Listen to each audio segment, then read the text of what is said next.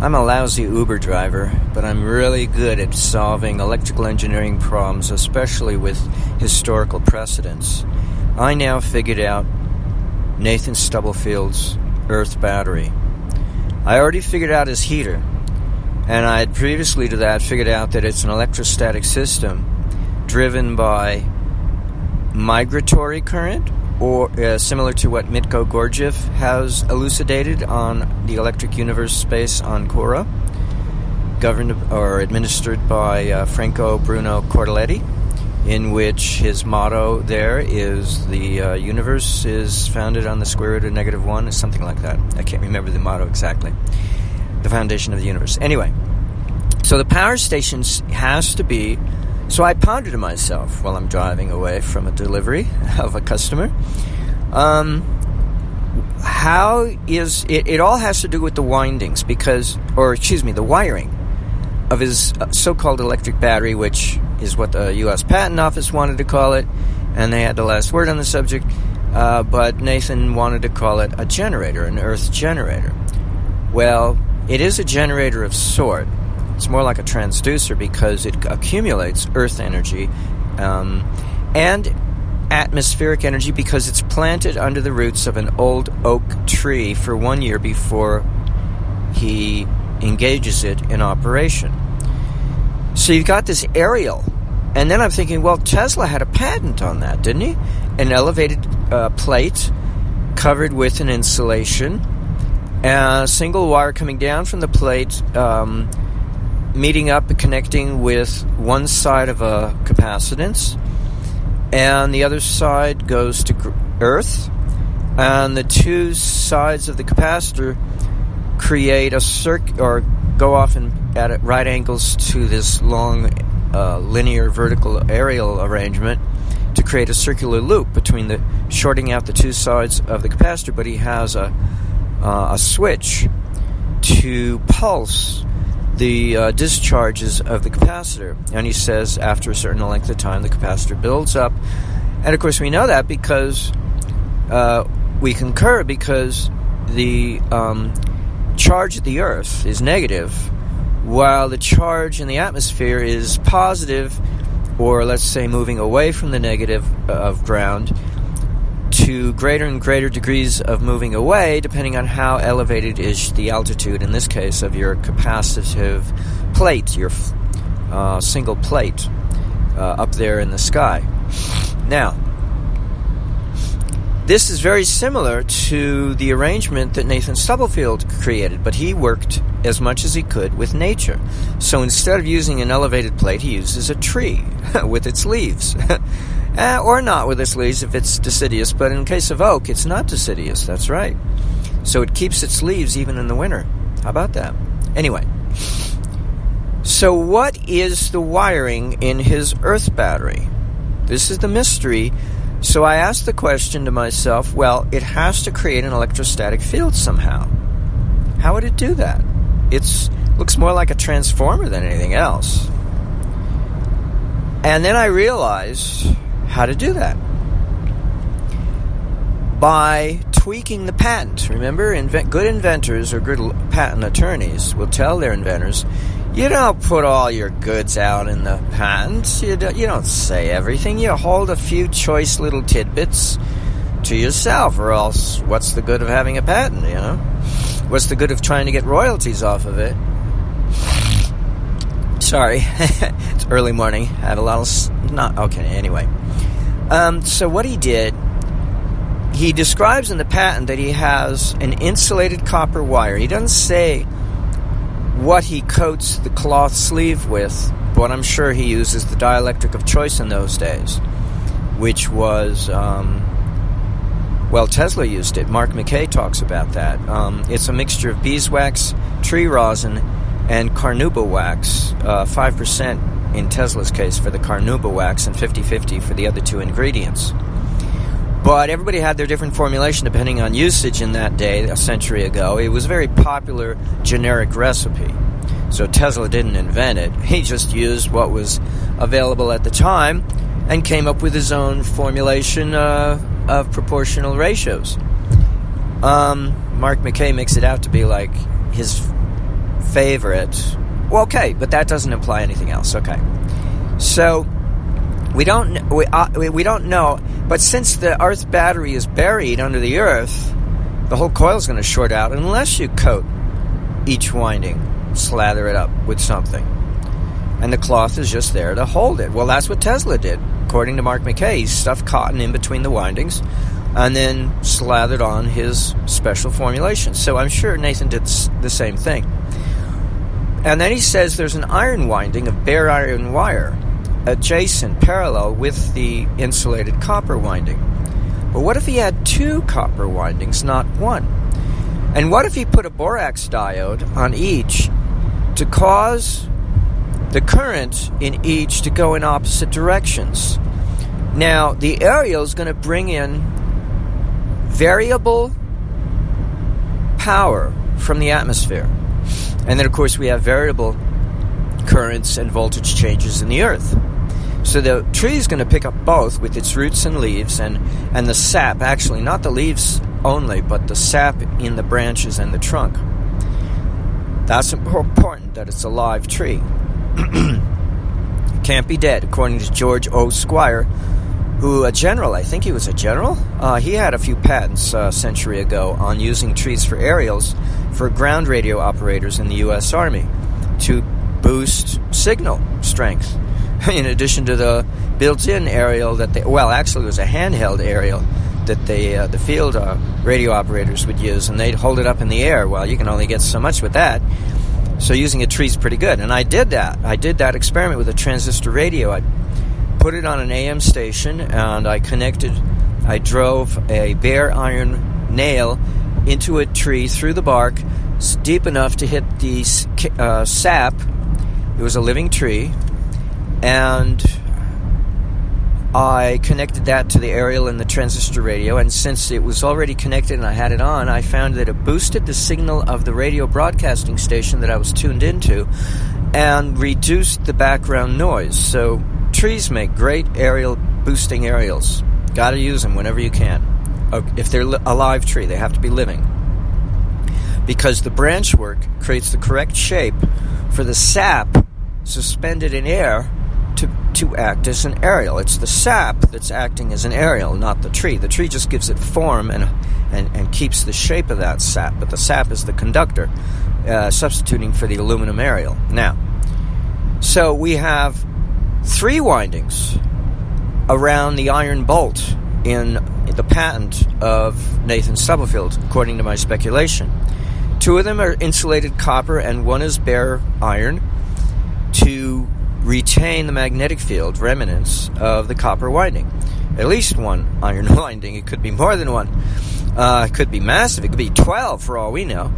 Uh, to boost the preservation strength of the, of the signal, the magnetic portion of the signal going through the copper winding, so we don't lose it. Now this goes to Oliver Heaviside's credit. And this is the era, the, the eighteen eighties that Nathan Stubblefield was working within. So it's the time frame of his co-inventors or co-workers, shall we say, actually, co-workers living in that era, swapping ideas, you know? Use the best uh, technology that you have available, right? But borax diodes or baking soda diodes in a liquid solution with an aluminum anode and some other metal as your cathode was the diode of that era. And I figured out how to use make a t- transistor out of it, but I haven't divulged with you what what is the schematic of the Sierra Leone circuit of nineteen twenty-one that makes use of that transistor, nor the variation that tre- Tesla might have used in nineteen thirty-one for his Pierce arrow. That I uh, have to give credit to Byron Brubaker for that little tidbit. And a little nod to uh, Joseph Newman. That already hints to you what it may be if you are familiar with my postings in that area, uh, area of concern. Anyway, some hint, slight hint, but not a complete hint, so not the whole, all the details. Anyway, sorry for the snort. Uh, I'm snorting mucus. I don't snort cocaine, I snort mucus. That's my drug of choice. Oh, you Gewalt. I'm sixty-six, what can I say? And I'm dying. Any, what else is good news? Um, well, I like to put off death as long as possible. Yes, so, and each of the copper, two copper windings, so at least two, and they're a pair, and this is significant because whenever I did over unity circuits, everything has to go in pairs. The windings of a transformer, um, the capacitor, um, capacitors have to come in pairs, and so we literally do what Eric Dollar did in his analog computer. We c- create pairs of capacitive reactants and pairs of inductive reactants. You need that because the field of one has to modify, excuse me, the field of the other. One capacitor modifying the other, vice versa. One coil modifying the other, vice versa. Because when you get fields modification, you get parametric variation, and that boosts your power. And that you can look that up on Wikipedia. Uh, parametric amplification in the audio industry, they don't want to talk about and, or nor suggest uh, for the power industry, God forbid. But it'll bring down the house, so to speak, the Federal Reserve House, to, uh, to be more blunt. Um, so we have two, wind, uh, two copper windings, insulated, each insulated, and an iron winding, at least one, possibly several. And each copper winding has its own borax diode in opposite directions to create an opposite field. Now that's going to cancel the, the overall net magnetic field, giving you an electrostatic field without magnetism. Isn't that mo- the most superb thing on the planet? An electrostatic generator. Now, because we're feeding this thing pulses, or, you know, varying, not pulses, excuse me, varying surges, could be sine waves, could be pulses that the um, aerial, the living tree aerial, is picking up and feeding to this set of coils. Because of that, the diodes are going to be building up an accumulation of current per half cycle, which translates into voltage, which creates a surge on the next half cycle of release. So we basically have a capacitive kind of situation in these coils in which they charge up a voltage and they discharge it, even though they're coils, but because they're managed by diodes. This is the way to look at it, because overall that's what the whole picture is, you know? It's the buildup of voltage using alternating current, driven by alternating current that's accentuated due to di- the placement of a diode, in which very little current flows in one half cycle and a lot of current in the next, and we get a surge of voltage each half cycle, plus and minus in amplitude. And so we have ourselves an electrostatic generator, essentially. And I could never figure out in the past why anybody would uh, think up the cockamamie of uh, having uh, two coils uh, counterwound, but this is effectively how you do that. Without counterwinding, you use borax diodes to get make sure that you get opposing magnetic fields simultaneously without having to wind it counterwinding. Now, if you do counterwinding, I doubt you'll get the same extreme results if you drop the diodes. If you do copper winding with the diodes in opposite directions, connected in opposite directions, you may accentuate it. You may get the maximum of voltage surges. I don't know. In any case, this is the basis for his electrostatic generator.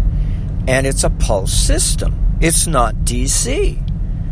So it's no wonder he didn't like the U S Patent Office calling it a Earth battery, just because it looked like the Earth batteries of that day that were powering the telegraph system of that, you know, dating back to the eighteen forties, fifties, or whenever the telegraph was invented.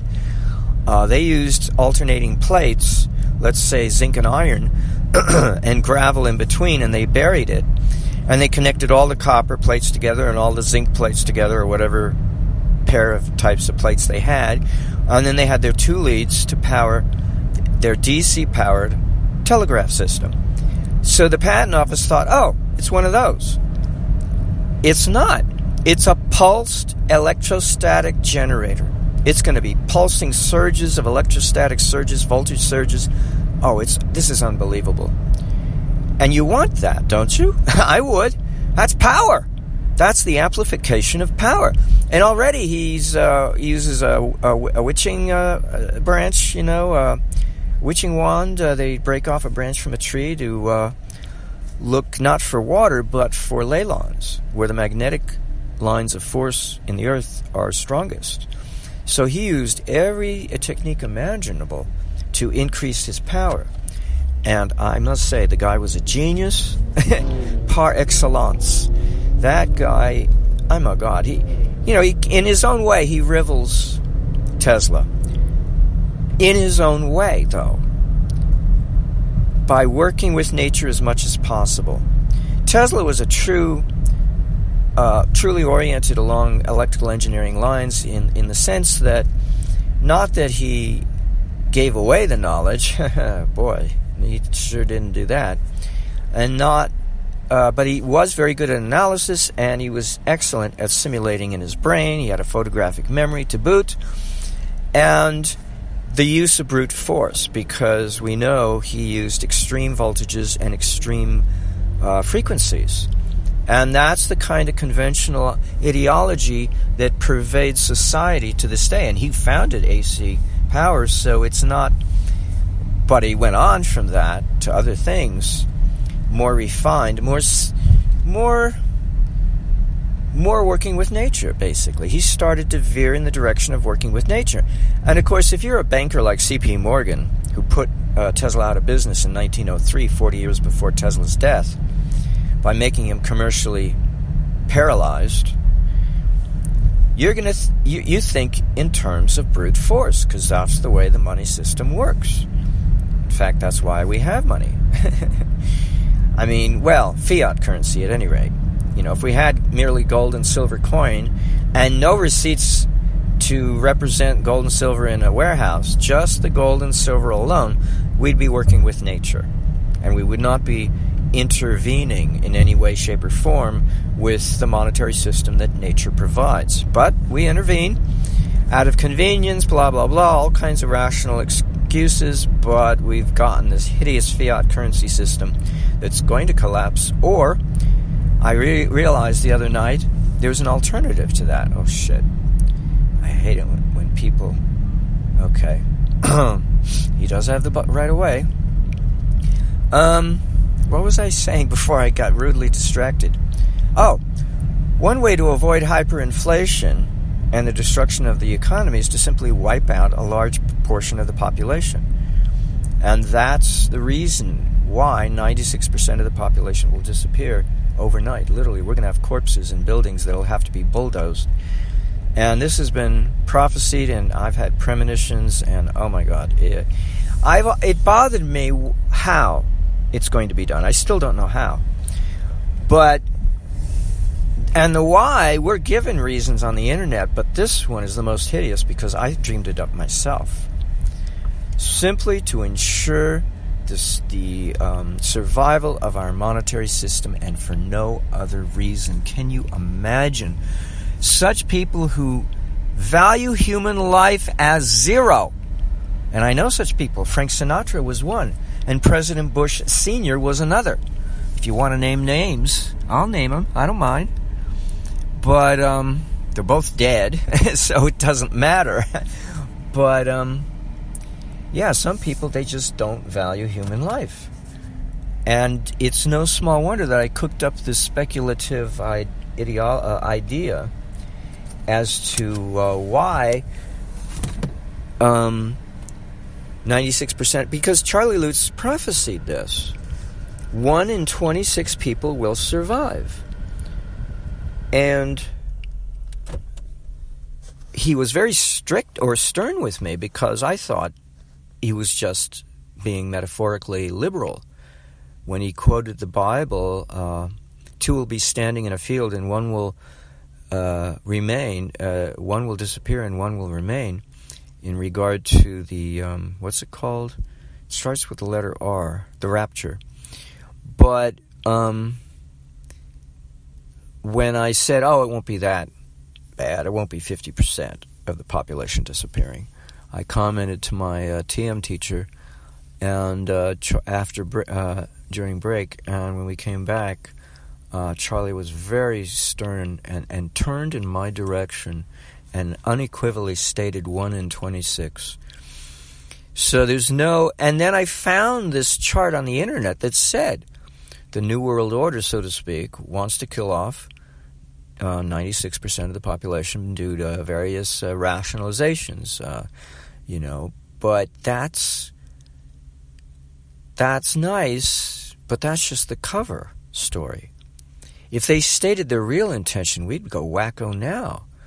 You know, they say, oh, it's overpopulation, blah, blah, blah. Bullshit. Bullshit. And I knew that because Buckminster Fuller told us we can s- support ten billion people on this planet very comfortably. The problem is with distribution. The haves have it and the have-nots don't. And that's basically it. We pay orange farmers to, to plow their crop into the soil, to boost the, sa- uh, the sale price, to boost their income. Vegans know that we have been subsidizing the meat industry for a century heavily. And that's just one example. Meat prices would not be what they are, depressed as they are. They would be ridiculously higher in cost to the consumer without the government subsidization of the of the meat industry, the red or yeah, the the meat industry. Uh, such as it was one hundred years ago. It was very expensive to buy meat. Um, it was, and and that's the only reason why it was in short supply. See? So by having government subsidy increased production, it gave them motivation for increasing production. Otherwise, they wouldn't bother. How could they? So this way, they make more money by depressing the price rather than raising it. In the case of the orange farmers, by comp- by contrast. But my grandpa- uh, no, my great-grandparents, right, on my mother's, on my grandmother's side, my maternal grandmother's side in Russia, living in a little shanty town. Yeah, they were poor, but um, it wasn't mere, I guess, yeah, only, right. So that's the vegan statistic. Only the wealthy could could afford to eat meat, such as we do today, because my great-grandparents my, on my maternal side were poor, and they were lucky if they got a little piece of meat the size of their finger, their pinky, on Shabbos night, on Friday night, once a week. Everybody else in the family, forget it. They had eggs, they had dairy, they had fish, they had fruits and vegetables, and various grains, but they did not, and beans, but they did not have um, red meat to speak of. So, I got a little off topic here. It's Nathan Stubblefield and his power system. Yeah, I've, I, well, I'm sorry. I'm an emotionally driven activist, and that's why. And I'm an integrator. I barely graduated with a C minus average. And a lot of my topics were like that, that I took in high school and whatnot. And I flunked stuff in college, like physics, because I thought it was a creative writing class. Hey, they can come up with theories. I can too, so I will. But my teacher didn't appreciate that, so he flunked me. Um, ah, um, where was I? Oh, but I spent all my time integrating. So when the teacher was talking about a subject, didn't matter what the subject was, I was thinking in my brain, okay, how does that relate to everything else we've been taught in other subjects, this semester and prior semesters? And that made it easier for me to remember what she was talking about because it, I would form connections between parallelisms in other topics, other subjects, that helped me remember. It was a mnemonic device. Not that I was trying to remember, uh, that, but that was a side effect. What I was trying to do was get the big picture of reality. I wanted a cosmic view of reality. I wanted to see things the way God sees things. And the only way to do that is to work at it piecemeal, right, as a human. One piece at a time, trying to connect all the dots to get the big picture. So, I, it kept me behind the class. Oh, I was a slow, I was just slow as molasses because I was doing too much. I was doing way more than what most people do. It would have been boring if I, if I didn't challenge myself. Anyway, um, sorry, I'm still in my car. Got to open the window. It's getting warm in here. So, um, it's an, so I have really nothing more to say. That's probably why I'm segueing into other topics. But it explains Because, it, you know, the giveaway, I'll tell you what the giveaway is, that it was an electrostatic system, uh, uh, all in all, was the pithball thing. We have various stories piecing together his technology. And mostly the stories deal with his appliances more than anything else. And his arc lanterns were lit by a single wire going to one of the two carbon rods. So it kind of makes you wonder. And he hung it in the oak tree above where the power generator was. So that puts the... Cha- um, The chassis and the other, which the chassis might have been electrically connected to the floating, uh, the uh, um, carbon rod that wasn't connected to his power source, causing the migratory current that is required, according to Mitko Gorgiev, due to the fact that he's hanging it in the tree above where he has the power station down below that he's connected to through one wire. So through migratory current, that lantern is going to light up, because the electrostatic field generated by the tree, which is electrically connected to the power station, is going to put the lantern in an electrostatic field, elevated from the ambient field of the atmosphere at ground level. So we've got ions moving between the lantern and the tree, creating a loop, but it's a migratory current. So it's not expending current. So this kind of demonstrates and proves, I guess, in some, that in some cases you can take a current-oriented device, such as an arc lantern of a century ago, and run it on an electrostatic charge. But it's a varying electrostatic charge. It's not D C. This is very significant. Uh, managed by diodes. Or accentuated, excuse me, managed by the earth, created by the earth, but accentuated by diodes. This is very important that we take all of this into consideration to fully understand and figure out not merely how his system worked, but overcome the challenge of figuring out how it worked in view of its utter simplicity of design. This guy was a genius, and it takes geniuses to figure out a simple way to solve a problem, and he did. He went straight to the source, I guess. Maybe not too much trial and error. We don't know that. We don't know that part. But he definitely... So this, now, I've added in. So now I've described the heater. Now I've figured out the uh, lanterns, how they operated. I still don't know how the ambient light of the um, air molecules at ground level Were was brought about, so that his uh, arc lanterns at the time of his death were extinguished. He didn't bother using them anymore. They were left hanging in the tree, but uh, they didn't operate anymore. So that's one appliance I still don't know, and the pithball one. That's another one. Now, the pithball is based on the um, uh, what's it what's it called? You know those little fans or those. I forget, it's a certain thing that somebody invented. I think it was a Tesla invention. It's inside a glass globe, and it rotates. It spins due to the presence of, I think, an electrostatic field, or you connect one wire to it. I forget. Or you have the sun or light shine on the vanes to charge them up, and it gets them to start rotating.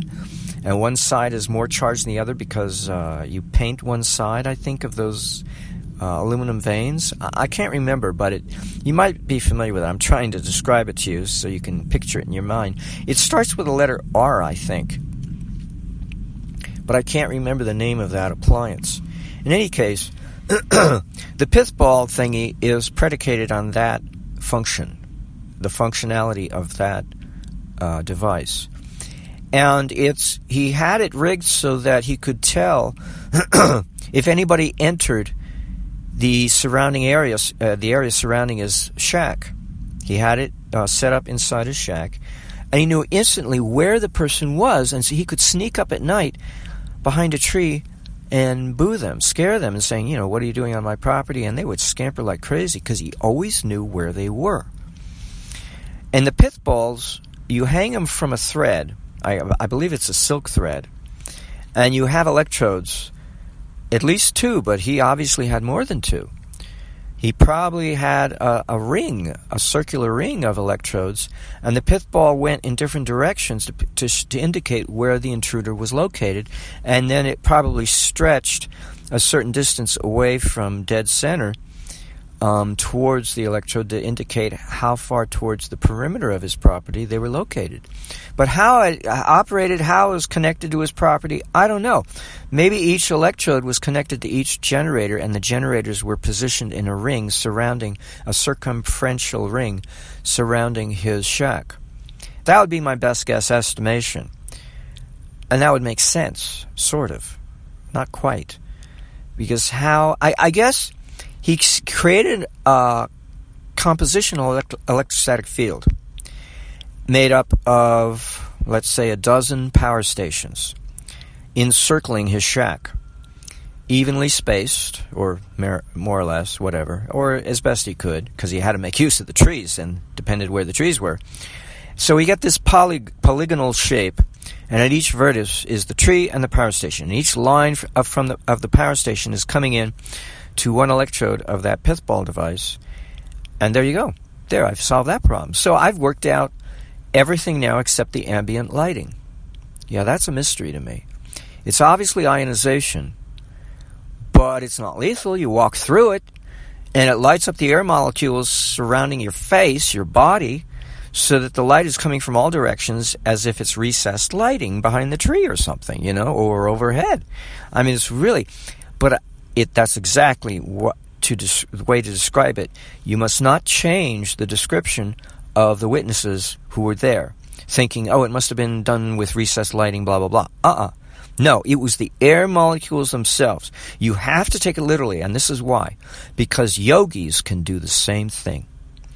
There is a story I was told from a T M teacher or a T M meditator, I forget which, of an instance in which, in which Maharishi asked a T M meditator or a T M teacher, I forget which, to take a walk with him. And Maharishi was at Rishikesh at the time. This was would have been the uh, late sixties, I think, or early seventies. I don't know. I don't know when it was. Let's put it that way. Might have been later. He asked him to take a walk with him in the middle of the night. So they went and took a walk. Pitch black. Guy had a little trouble just keeping up with Maharishi. Maharishi somehow knew where to go, even though you could not see the nose in front of your face, you know, so to speak. Well, he reached this yogi, this recluse, who was out there in the forest, and he had and Maharishi placed one hand on the yogi's bare chest and the other on the opposite side between his shoulder blades, and lit up the air molecules surrounding them as bright as the noonday sun, exactly the way the witnesses described the airspace surrounding Nathan Stubblefield's cabin when they found it locked from the inside and he had starved to death. And his heater was running and the light was running. This was in the dead of night, and they hadn't seen him in several days. And a few days prior, he said, I have fulfilled my life's purpose. I am completely satisfied. Meaning he had figured out all these stuff, not just the power station and the telluric telephony, but intruder location, lighting, heating, and maybe a few other things. I don't know. But this is what we know. This is the, uh, among the stories that have circulated. I haven't seen any other stories to any other effect of what he invented. So that sounds like five devices. A power station, telluric telephonics, lighting, heating, and location of intruders disturbing the electrostatic field. So that's five inventions. One of them a power uh, generator, and the other five of them are loads. Excuse me, the other four of those five are electrical loads. And that's not bad for an inventor. Uh, working alone, an unschooled... I mean, he had a few years of uh, schooling... And he was just a country uh, melon farmer, a Kentucky uh, c- uh, country bumpkin. But he was a genius, an untapped genius up to that point. He literally tapped into his genius qualities and created all of these technologies, which has been mysteries up till now, except one still is. And I've managed to figure out some of them, but um, not all of them. And that's okay. You know, my subconscious, you know, is probably busy working away at this, you know, along with my uh, intuition, you know, the two of them playing tag relay or something, you know, something to that effect. But I had to share this with you because it's so, I'm so marveled by his genius. I really am. I mean, and I have to, so I made a space on Quora devoted to him because I think he deserves to be promoted. You know, he's one of those unsung heroes. He truly is a hero of the world of inventors. And I don't want us to lose sight of him just because he's not famous like Tesla. You know, it, this is another genius. You know, there are there are a few others, and I, and John Bedini t- spoke of them. And this is the only reason why I found out about this dude was because John Bedini spoke about him on his website when he was alive. Um, he had pages devoted to him, or at least one page, and it really intrigued me. So, oh, there's a mystery. I want to, yeah, I want to get to the bottom of this one, right? So I'm making progress little by little, um, but. Um, We'll just have to wait patiently for the next wave of inspiration to come over me and figure out the atmospheric uh, lighting. Because Tesla was going to do the same thing, but he was going to do it in the upper atmosphere, I guess the stratosphere, and ring the planet with twenty-four seven lighting. You know, God, that would have been throwing everything off kilter. It's a good thing he never did it. Oh, God, wrecked up the biological, the biorhythms of all every creature on this planet. I don't know what he was thinking. I think he was nuts on that one. Maybe maybe he had some other ideas in mind, you know. I don't know. Whatever. Um, but he could do. He could manipulate light. He was a master magician, that guy, Tesla. So and and he lived in the same time as Nathan Stubblefield. So they thought along certain lines that were parallel with each other.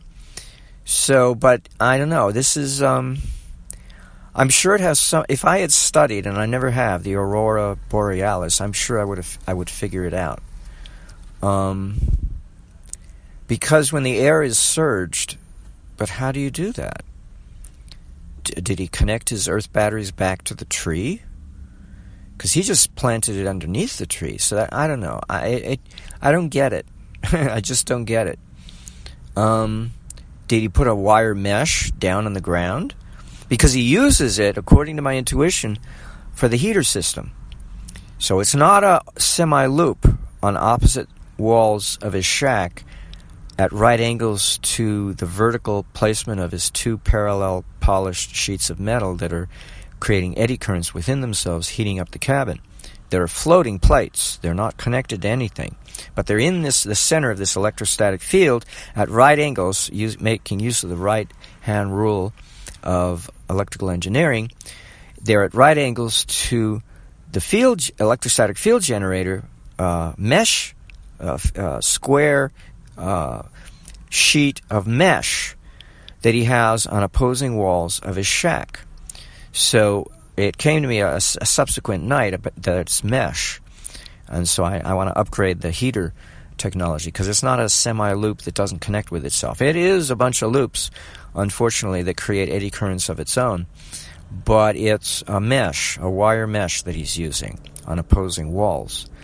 Um, and, of course, the two wire meshes on opposing walls are connected to the opposite leads of a Leyden jar or a series of Leyden jars to hold enough capacitance um, to charge up his field with the ad- ad- adequate characteristics. So maybe some le- Leyden jars were hooked up in parallel, some in series, maybe he had a square array of them. Whatever he had, he would have had to have done that, because that's reason kicking in, you know, or else the system wouldn't have been optimized to, to operate at peak efficiency without that capacitance um, connected to his... Um, two uh, mesh screens to give them opposite polarity. This is very crucial in order to create that ele- electrostatic force uh, field and optimize that uh, creation of optimization surrounding the two plates in the center at right angles to the uh, mesh screen. So that helps. That upgrades that one because I didn't do a audio recording upgrading the heater. And now I think I've said everything I need to say. I forget what the topic was. I'll have to go back to the beginning. Uh, oh, it's the, the generator, right, the Earth, so-called Earth battery, the Earth generator. Yeah, the double winding with uh, re- inverted uh, diodes. Yeah, that is pure genius, too. Anyway, I hope you enjoyed this little excursion into speculative history. Um, I sure do. I enjoy it. It makes my boring day worthwhile. It highlights my day, and if I didn't have a brain like this, I, I'd be a boring dude, according to my point of view. And this way, it keeps life interesting. Sayonara. I forgot that um, in order to complete the Pithball pathway for migratory current, um, the Pithball thread hanging in the center of the, let's say, dozen electrodes, each electrode connected to each power station, that silk thread upon which the Pithball is hanging, it has to be connected to ground. I mean, it could be a floating charge, but I think, wouldn't it be more effective if it was grounded? I don't know. I don't know. That's my speculation. At any rate, I thought I'd add that in.